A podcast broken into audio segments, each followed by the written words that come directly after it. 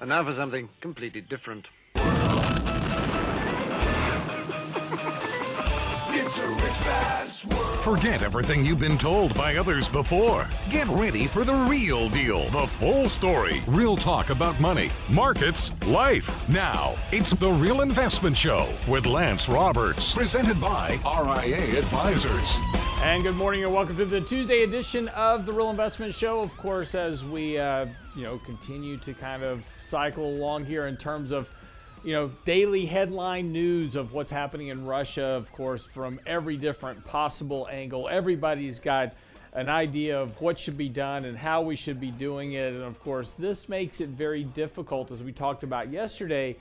You know, these headlines are scary uh, in a lot of cases, and it certainly impacts how people feel about markets and the economy and what kind of what's going on in the world. Of course, it doesn't help when you go to the gas pump, you know, to fill up your car and did that yesterday. Yeah, uh, sent my daughter last night to mm-hmm. go. I mm-hmm. said, I said, honey, you better go fill up her car. She's like, oh, I'll do it next week. I said, if you wait till next week, gas prices will be more expensive. and so she went to fill up her car.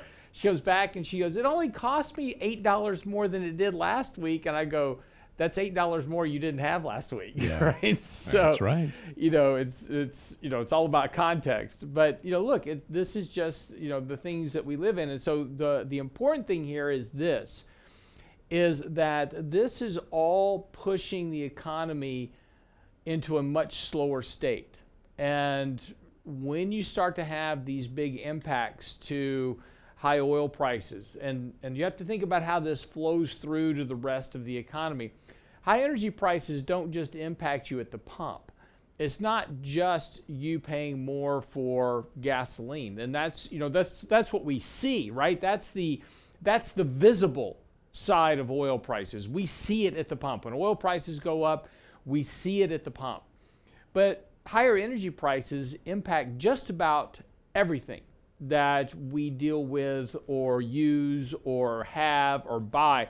Uh, energy prices are either in just about everything that you eat, that you consume, that you wear, that you buy energy prices are involved in every aspect. It, it, it is either a direct byproduct of oil and petroleum or it was oil and petroleum that transported that item from point A to point B to get it to you. But those costs are part of the product that we're buying. Now, why is this important? Well, this is, of course, inflation, as we've been talking about. And of course, the Fed is very concerned right now about inflation. As we talked about yesterday, the problem for the Federal Reserve is that inflation is now penetrating into the actual consumer. And, and the Fed is way behind the curve now. The Fed should have been hiking rates already. and the problem with high oil prices is that's extracting liquidity from the markets. People have less money to spend. So that's the same thing that's the same thing as hiking interest rates. You know, there's this meme going around on on uh, the internet about you know my wife just said she doesn't love me anymore, oh. and the wife says I didn't say that, and. and he goes, Yes, you did. You said I couldn't have another donut. And she goes, That's not the same thing, right? So, you know, it's kind of the same thing, same idea here is that, you know, the Fed should have been hiking interest rates, but it's the same thing right now with higher prices, and that's extracting liquidity from the markets. And so when we look at this, and this is all kind of translating back into the financial markets, what the financial markets are trying to figure out is just how close to a recession now are we? And if we take a look at earnings estimates as an example. Earnings estimates have not come down much at all. They've already started coming down. We wrote an article, it's on our website today, but I've been harping on this since really about the middle of last year when inflation really started to pick up. We said these earnings estimates for 2022, 2023 are way too high. And that there's going to be an impact to profit margins. Earnings are going to come down because consumption will slow because consumers only have so much money. They only have so much to spend, and what, if I'm spending more dollars buying the same amount of stuff, that means I have less money to spend elsewhere. And this is always the important function about what's happening within the economy. And so, what we're looking at now is an economy that is going to probably be in a recession by the end of this year, if not the beginning of next year. Now, that can certainly change. But right now, if everything remains the way it is at this moment, high energy prices, high inflation, those type of things, we will be in a recession much sooner than expected because of the impact of inflationary pressures on consumer spending. And again, the consumer makes up 70% of the economy. So when you're hitting the consumer right where it hurts, right in the wallet, they're going to contract spending. And then, of course, it doesn't help when you have all these headlines on television, just 24 7. You know, there, there was a day. you know, we were talking about yesterday that we were having a talk with our kids about, you know, the way it was back when we were growing up and we didn't have Google and if you didn't know what it was you just didn't you just didn't know right i mean just you went through life not knowing whatever that was the problem with today is is that we have in our face 24/7 you know from every source of, of, of aspect that we have on our phones from social media to news to, to the internet just news hitting us and of course what everybody's trying to do now in the news media is to get your view, right? That's the whole thing. How do we measure the profitability or the viability of a business? It's how many views do they get? What's their traffic? What's the how, what's their daily average users? So everybody's trying to get your attention with the most bombastic headlines possible. And of course that feeds into the psychology of oh my gosh, you know, we're on the, the verge of world war. There was a great headline out yesterday a, a financial institution has a graph of the potential for nuclear attack. And you know the the nu- nuclear attack line, you can barely see it at the bottom, going back like the last 50 years. And then it's this vertical line straight up. And at the very bottom, it says the the risk of nuclear attack is soared, but buy stocks anyway. Um, you know why not?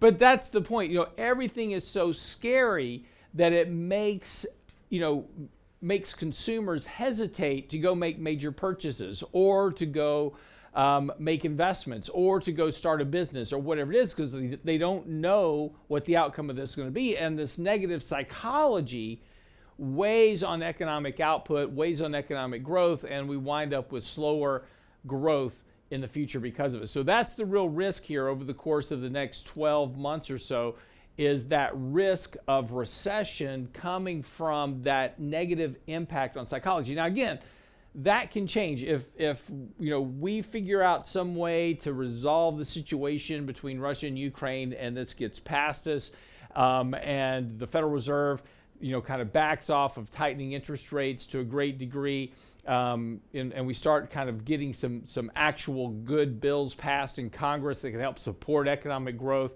You know, take off the restrictions for oil and gas companies so they go back to drilling and start producing. You know, those type of things can keep the economy out of recession. We may may slow down a lot, but those are there are things that can be done to avoid a recession. But if everything remains as it is, the, the risk of recession is rising rapidly right now. Now, yesterday, just real quick before we get to the break, markets did break those lows from January back to October. We're now below that support level. That is a concern. We'll talk about this after the break, what that means, and of course, what to be doing now with your with your portfolio in this type of a market. It's certainly uh, something worth uh, con- uh, talking about, considering the, the concerns. Be right back after the break.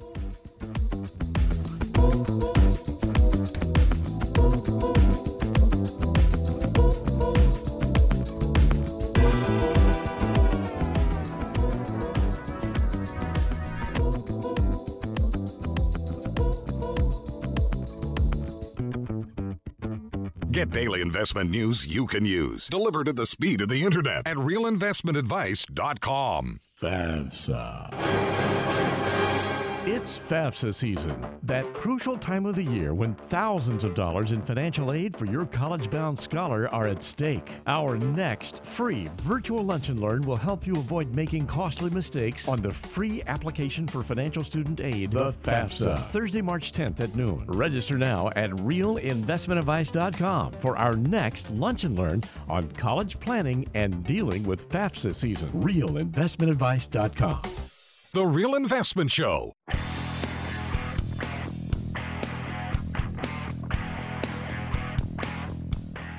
And welcome back to the show. Yes, I'm standing over here. We're stay, We're gonna we're gonna stay with our, our market set today because I, I do want to go over a, a, few things with the markets and money. Again, talking about you know what's happening in markets. Yesterday, the Nasdaq registered an official bear market, 20% decline. Now, be real careful with that because, as we talked about before here on the show, just because a market's down 20% does not make it a bear market the definition of a bear market is when price trends change, the longer term price trends. So if you go back to 20 to 2009 and draw a line along the bottom of the Nasdaq, we are nowhere near changing the, the bullish price trend of the market. We're having a, a correction in the Nasdaq as well as the S&P. Bigger in the bigger in the Nasdaq than in than than in the S&P, but still just a correction. We do not have negative trending prices over the long term, right? We have not changed from a previous bull market to a bear market. And so these these kind of arbitrary indications of oh 10% is correction, 20% is a bear market really don't have any bearing on today's markets because we are so deviated from long-term means that it will take a massive correction just to get back to the long-term bullish trend, much less change that long-term bullish trend from positive to negative. So just keep that in mind. And this is what we talked about yesterday about perspective because you know we've had such a huge run uh, from the 2020 lows. The markets are up 115% at the peak. We're still up 89% as of yesterday's close from that 2020 low, right? Still up 89% even after this massive correction that we've had here over the last few days. So perspective, very, very important here. But as I said, uh, importantly, yesterday we did violate these support levels going back to October's uh, lows. Now, this does put the market in a bit more precarious position because we're currently not on a sell signal and we are not oversold yet. So there is risk here to the downside in the markets. And, and, I, and I don't want to, to elude, elude you to believe that there's not risk here because there is. But having said that, markets are very, very oversold here in terms of psychology. If we take a look at investor sentiment, things like the CNN Fear Greed Index, et cetera, those are very net, we're in extreme fear territory. Now, historically, when you have very negative sentiment on markets and a lot of fear, right? We have a lot of fear in terms of emotional fear in the markets from all these headlines that are going on you typically have a, a period of a reflexive rally. We've also had two negative months in a row. Having three negative months in a row is possible, but it's more of a rarity. And we're still within the seasonally strong period of the year, which tends to have markets biased to the upside a bit. Now, historically speaking, going back, if we look at periods in history where markets have a 10% correction, you typically have a reflexive rally that takes up about half of the previous decline, so about a 5% advance from where we are. That then either leads to a breakout to new highs or a further decline depending on whether or not the economy is in recession. As I was saying in the first segment, the issue now is with what's happening with inflation, what is happening with interest rates, what is happening with monetary policy, what is now happening with the reversal of liquidity from all that money put into the markets. The risk of a recession have grown markedly over the course of the last couple of months. So, right now, the odds are starting to stack up on the side that we have a reflexive rally that gets us back to somewhere probably around the 50 day moving average and then that sets up a deeper decline later this year as we get into a more recessionary drag within the markets. Now, this is, you know, the problem with predicting anything is that things can change. If the economy starts to pick up some steam this year, if earnings begin to recover a bit, if inflation falls and we have a more disinflationary trend in the economy, there's a lot of things that can happen that can change that outlook. And that's the risk of, of betting on something really long term in nature because things can change. But right now, with the way things are stacking up, that is kind of the the overriding risk at this point. But again, even though you could have lower markets in the future, there is a possibility here that we're going to see some reflexive action in the market simply because of the more extreme negative sentiment that's in the market, both in terms of investor fear as well as investor positioning, which has also gotten very bearish. The National Association of Investment Managers, their positioning level has come way down allocations by professional investors as well as retail investors has come way down here. Um, um, institutional uh, pension and hedge fund investments have come way down. So, if we take a look at where that positioning is, that positioning has gotten very negative on multiple levels. And that suggests, again, that what you'll have is some type of reflexive action. Now, what would cause that reflexive action? Well, that's some type of good news some type of news. Either there is a resolution, at least some, some, some positive talks on resolving the Russia Ukraine situation. The Federal Reserve coming out and saying, hey, you know what? Because of what's happening in Russia, we're going to hold off on rate hikes right now. Uh, we're going to continue our QE program at $30 billion a month for now, and then we'll revisit stuff when we get you know past you know what's happening in Russia. Any type of good news like that is going to lead to a reflexive surge in the markets. Again, that doesn't get you back to all-time highs. It doesn't repair all the damage that's been done here, but it gives you an opportunity to rebalance and re-risk your portfolio accordingly based on how you feel. If you if you haven't liked this 10% decline, well, that tells you you've got way too much risk in your portfolio. So use that rally to rebalance and re-risk your portfolio at that level. Again, these are the things to be thinking about. Now, a couple other markets I want to look at because uh, again, these are the ones that are kind of really driving a lot of the sentiment. If we take a look at oil prices, of course, those are continuing to have a big surge here over concerns about supply constraints, production, etc.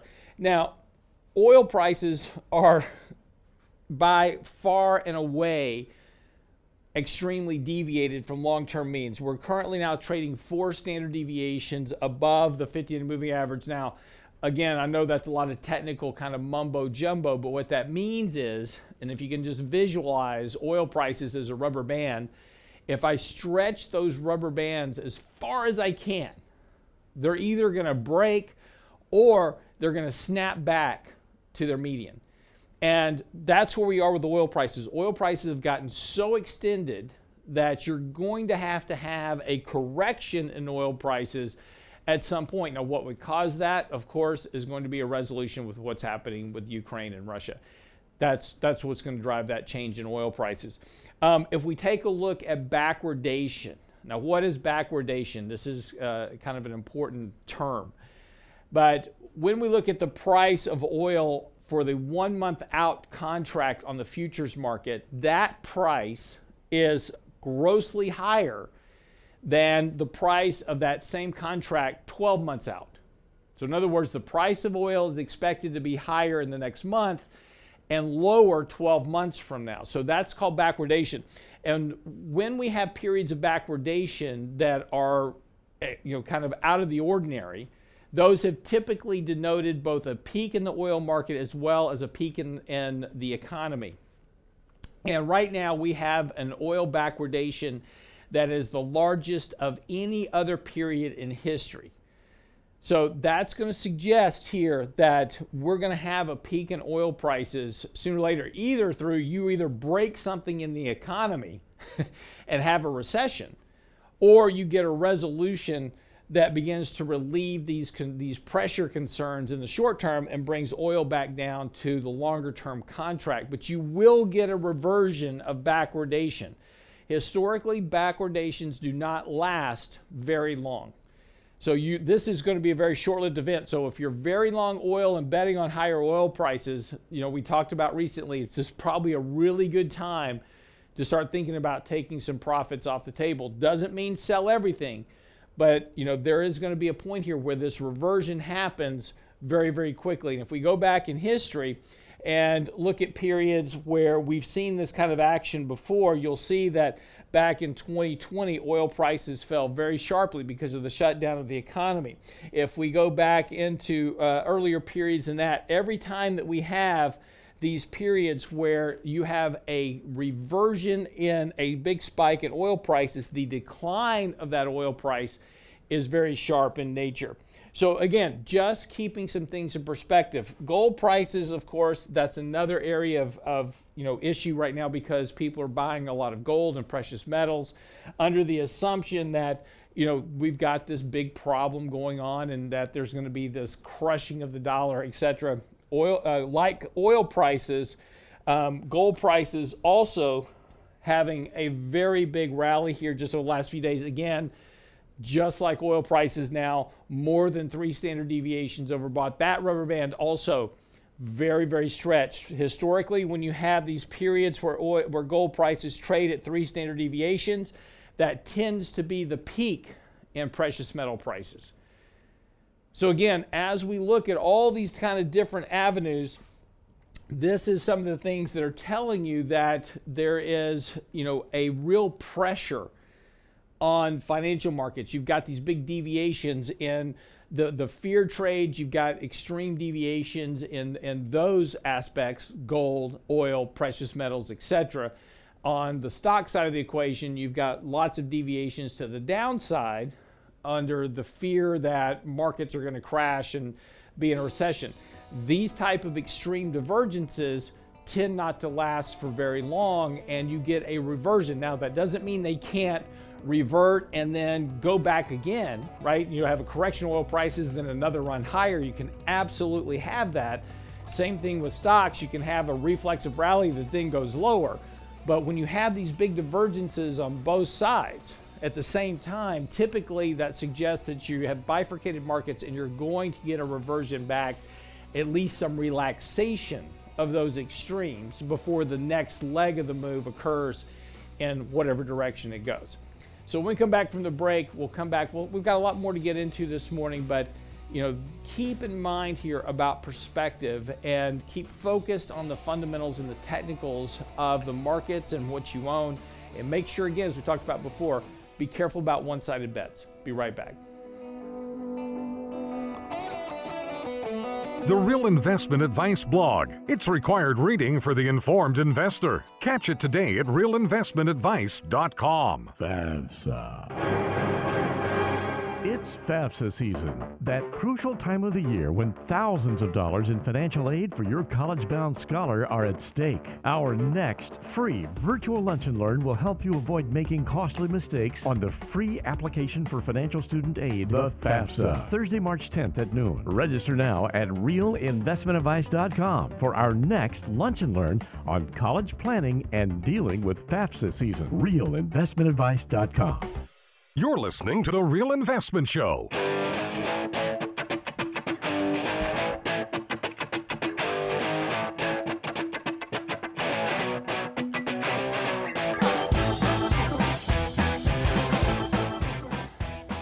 And welcome back to the show this morning. So, last night, my uh, wife is doing her usual kind of roundup of the day events, and she, you know, informed me that we can no longer buy Pepsi products in our household because they have not pulled out of Russia, right? So they are still selling product in Russia, and that's you know that's just shouldn't be the case. McDonald's too, by the way. So I waited a couple of minutes, you know, a couple of heartbeats, and I said, you know, I'm really thinking we should go get some uh, tacos at Taco Bell this weekend. she was like, yeah, that sounds good. I go, yeah, they're Pepsi. and she's like, never mind. I go, okay, how about Kentucky Fried Chicken? She's like, okay. It was like, nope, owned by Pepsi. so, you know, you got to be. This is the problem with you know these uh, you know these kind of things that we get into, and we talked a little bit about this uh, yesterday. Is that you know you, you it, it sounds good in theory that we're going to boycott certain companies because of this, that, or the other thing. And and you know when oil prices are high, there's typically always somebody that comes out and says, "We need to boycott ExxonMobil. Stop going to their gas stations to fill up with gas." You're not hurting ExxonMobil, right? You're hurting the guy that owns that retail store, right? That's your neighbor. And it's the same thing with a lot of these restaurants and restaurant chains and other things is that they may be owned by the evil corporations, but in a lot of cases, these are franchisees. These are your neighbors that own these restaurants. And that's their livelihood. And so when you're boycotting Pepsi, as an example, you're not necessarily hurting Pepsi, you're hurting your neighbor. So it's it's important the important part about this conversation is make sure you know what you're boycotting, right? And that you're not hurting your neighbor by trying to make a a virtuous statement. And this is the whole problem with this whole virtual, you know, this virtue signaling that we've been tied up in for the last, you know, couple of years on this woke movement. It all sounds great in theory, but you're in a lot of cases you're hurting your neighbors you're not hurting the companies.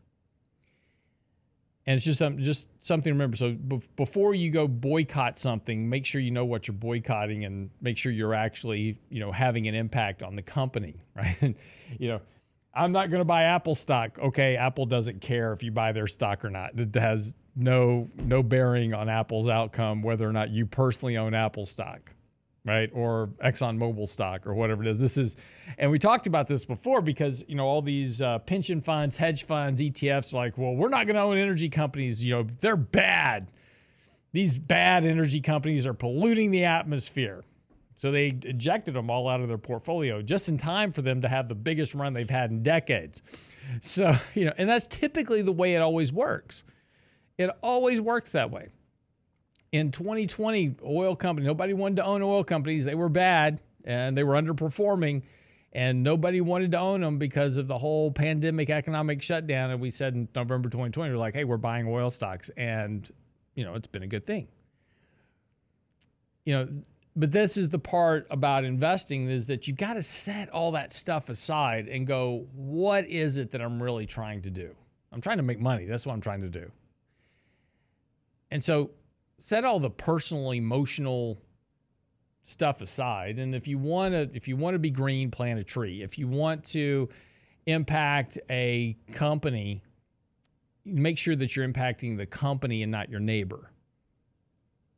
Because yes, if we all put our neighbor out of business because we want to try to impact ExxonMobil, ExxonMobil doesn't care if you put the retail store out of business you hurt your neighbor and his family, and you probably hurt the neighborhood, but you didn't hurt ExxonMobil at all. Those just open another station somewhere else. They don't care, right? So the, these are the things to think about. Just you know, kind of keep these things in perspective. And I know that we that we want to be active and we want to do things, and you know, there's ways to do that. Like vote for a really good politician for a change. be a good idea.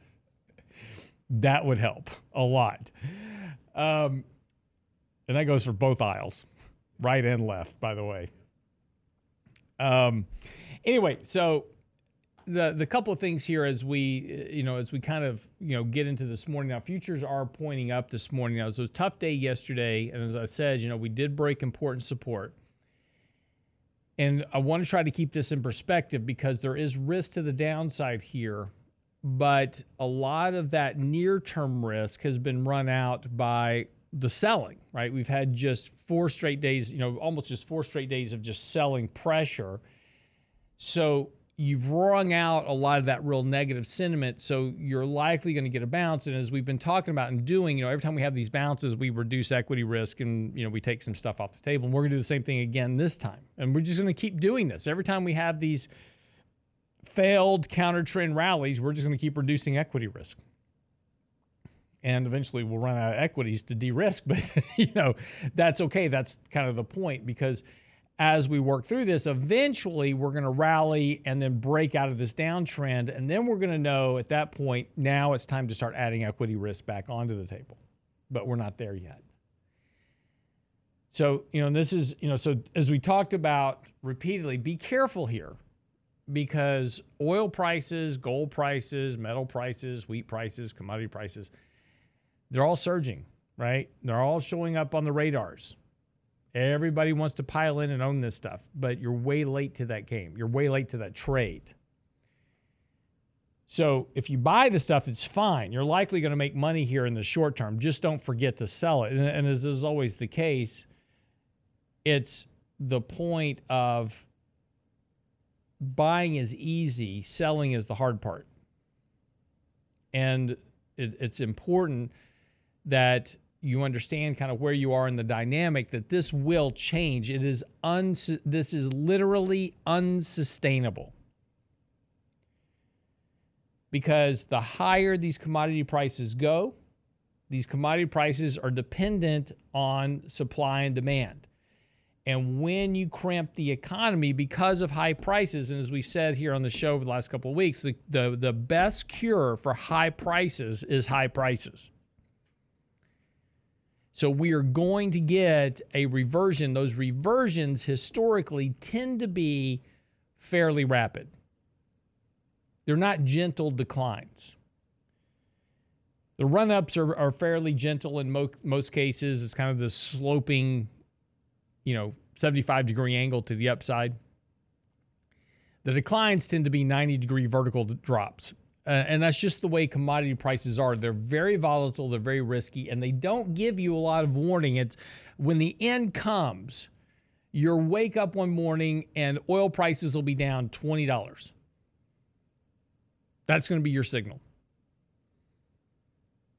And if you bought it near the peak, you're going to go, okay, well, as soon as you get back to where I bought it, I'll sell it. It's never going to see that number again. That's the way these reversions occur. The reversions happen just as fast as they run up, they run down faster. There's an old saying on Wall Street about bull markets and bear markets. Bull markets are like taking the escalator, and bear markets are the elevator. Stair, you know, stair, staircase up, elevator down that's the way oil prices are like on steroids. and it is simply that function. Because once it impacts the economy and the economy halts, that cycle, remember, oil prices are a, a small function of supply and demand a huge function of the price of oil is people speculating on the price of oil. It's just it's non-commercial speculators in the markets, you know, the big hedge funds, institutions, etc., that are buying these futures contracts to gamble. That's the best word for it on higher prices. And so when somebody finally holds their hand up and goes, "I'm out," everybody goes, I'm out at the same time, and prices get crushed. And then you're sitting there holding the bag going, Well, as soon as it gets back to where uh, it was, I'll, I'll sell it. it. You won't see that for a long time, if ever. So just keep that in mind. Just just remember you're playing with a very if you're if you're long commodity companies, if you're long uh, energy, if you know long energy stocks, if you're long anything in that category, gold, it's okay. You're likely going to make money with it here in the short term. Just again, as I said, don't forget to sell because these things do revert very, very, very quickly. One thing that's uh, also going to come up, and we'll, we'll pick up on this the next break, and we have an article on it out this morning, is talking about the earnings reversion that we are facing. And this is something that we've talked about quite a few times that earnings estimates are way too high. They've got to come down. And what's happening right now with oil prices and energy prices and all that stuff feeds right into those profit margins of these companies. And estimates were already at record deviations from from means that we've never seen before in history everybody was way over exuberance of this. And now, because of what's happening with energy prices, we're about to see a very sharp correction in these estimates, and that's going to impact corporate prices as well later this year. Be right back. We'll talk about that after the break. Don't go away.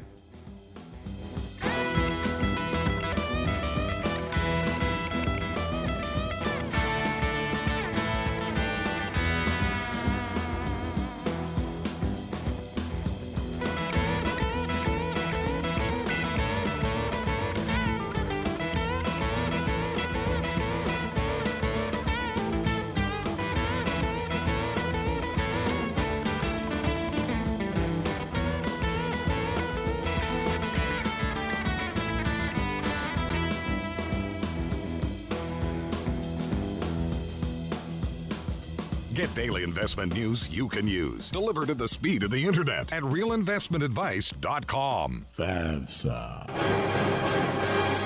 It's FAFSA season, that crucial time of the year when thousands of dollars in financial aid for your college bound scholar are at stake. Our next free virtual lunch and learn will help you avoid making costly mistakes on the free application for financial student aid, the FAFSA. Thursday, March 10th at noon. Register now at realinvestmentadvice.com for our next lunch and learn on college planning and dealing with FAFSA season. Realinvestmentadvice.com.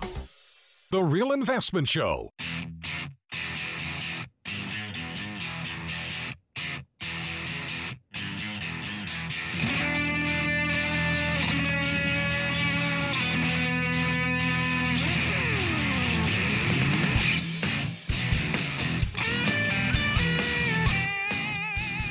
So, as we get ready to kind of get today underway, of course, uh, futures are trying to turn positive here just a little bit. Dow futures up about 51. Uh, Nasdaq futures are flat-ish, uh, a little bit negative. Uh, S&P futures are slightly positive. So again, markets just trying to really uh, hold on to those lows from yesterday. At this point, we'll see, you know, if those are able to sustain this morning um, as we go forward. Again, just still, you know, a tremendous amount of concerns over what's happening in Russia. But again, we kind of come back and we go, well, what is it that you know is the impact to markets, finances, et cetera, you know, in, in, in the future, right? How does how does Russia impact the earnings of Apple versus ExxonMobil? How does Russia impact the earnings of Microsoft versus you know Procter and Gamble as an example. And those are things that we need to think about in our portfolio and what exposure do we have and what will those impacts be. Now, obviously, for energy companies, they are printing money at this point because of high oil prices. And that's good, right? If you're in the energy business, it's good. Of course, you know, just two years ago, energy companies were looking at negative oil prices, you know, so to go from negative energy prices to $120 a, a barrel is pretty amazing, right? But there's an impact to that. As we talked about earlier, that's going to impact consumption, uh, that's going to impact spending, psychology. This morning, we're going to get the National Federation of Independent Business. This is the survey of small businesses. Now, they're expecting that small business sentiment ticked up last month. Somehow, I doubt that's going to be the case. I have a sneaky suspicion that we're probably going to have a disappointing small business outlook considering what is going on, not only in terms of just the whole Russia headline situation, but just simply that the cost, the input costs, wage cost pressures, et cetera, for these small businesses has gotten worse. It hasn't gotten better. So, not I will be surprised, shall we say, if we see an uptick in small business sentiment today. Disappointment is likely in the cards. But this feeds through to what our kind of our article is today. You know, analysts were very exuberant even at the beginning of this year about earnings historically speaking, going back, earnings tend to run on a peak to peak basis. So from peak earnings to the, next peak earnings cycle tends to run at about 6% growth from peak to peak. Analyst estimates right now are well above that exponential growth peak in earnings, which simply just suggests that they're just way over optimistic about what earnings are going to be this year and next year.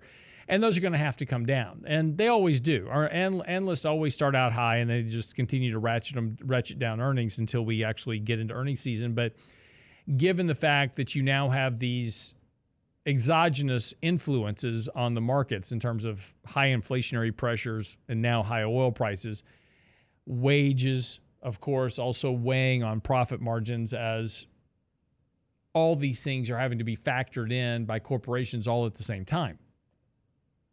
So as we, you know, as as companies are dealing with what their input costs are, those input costs are going up, right? Energy is, as we talked about before, is a, a huge impact. I was driving past um, a, a gas station this morning and it said regular unleaded 389 a gallon. Diesel was 435. Now, you remember when we used to all run around and buy diesel cars because they were cheaper than, than gas cars? Not the case anymore. but these those impacts, right? So when you think about diesel, even more than just gasoline and oil, right?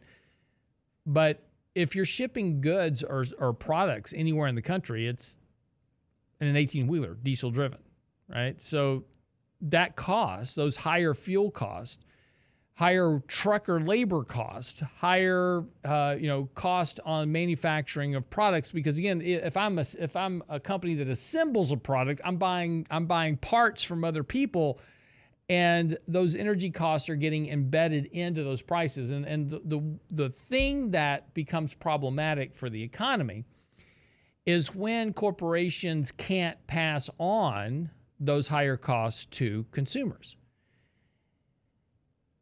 And we can see that happening right now if we and, and I've published this chart a few times, but we take a look at the differential between the producer price index. So this is the inflation rate for producers versus the rate of inflation for consumers, the CPI index. So we, we take a look at the differential between those two indexes, and we have a record differential in terms of the price producer price index to the consumer price index.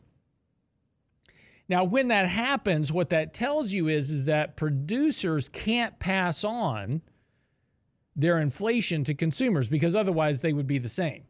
They'd be going up at the same rate if they were pat, fully passing us on. So corporations are having to retain this inflation on their books. Now, if I'm having to retain inflation and I can't pass it on to my consumer, which means that I can only raise prices so much to remain competitive, that means I'm having to eat some of that inflation in terms of my profit margins on my side, which means profit margins have to come down, which means earnings come down. That is yet to be fully factored in. Now, we're starting to already see earnings revised down. In January, the 2023 end of year earnings were estimated between 230 and 240 230 and 240 dollars a share for the S&P 500s by the end of, of 2023 that's now down to about $200 already. So those numbers are already coming down fairly sharply and they're going to get worse as we go forward.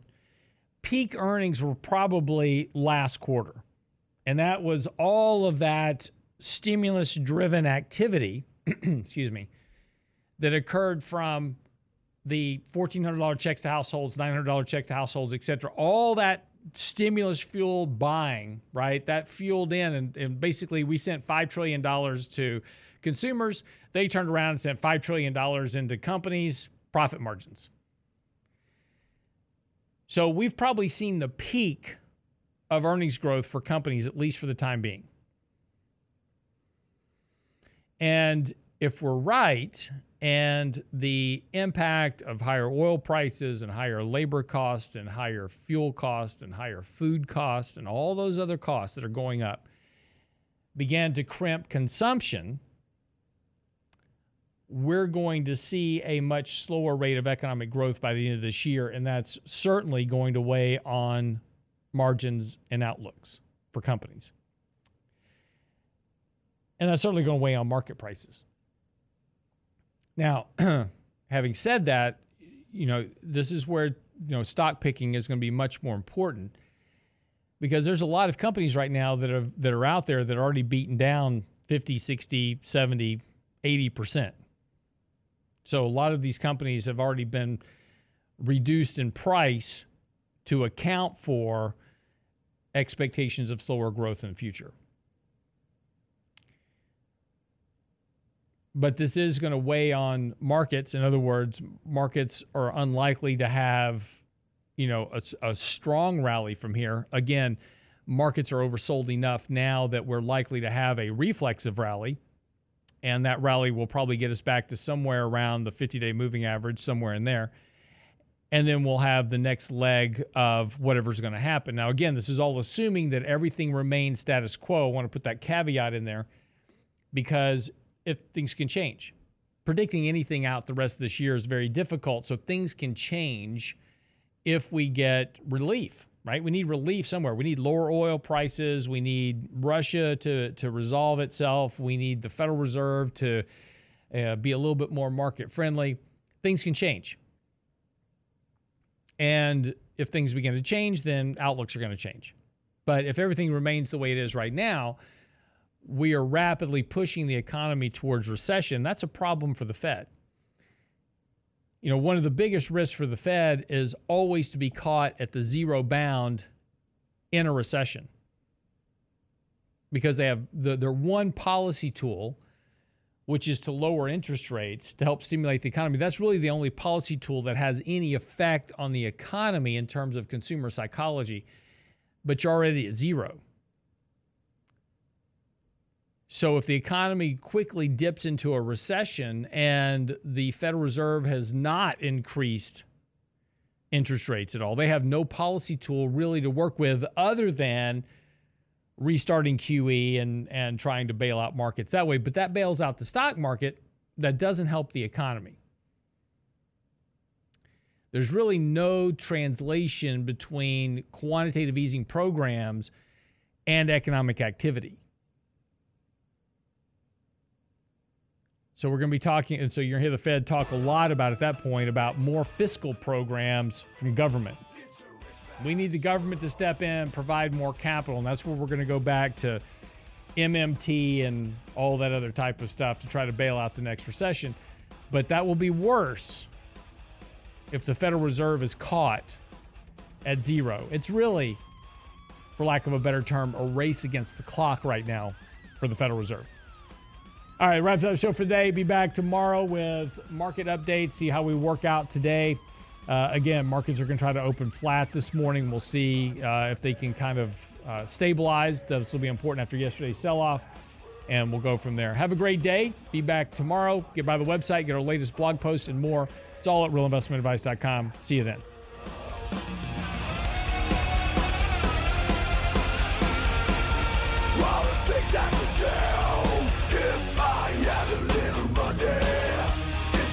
man's world.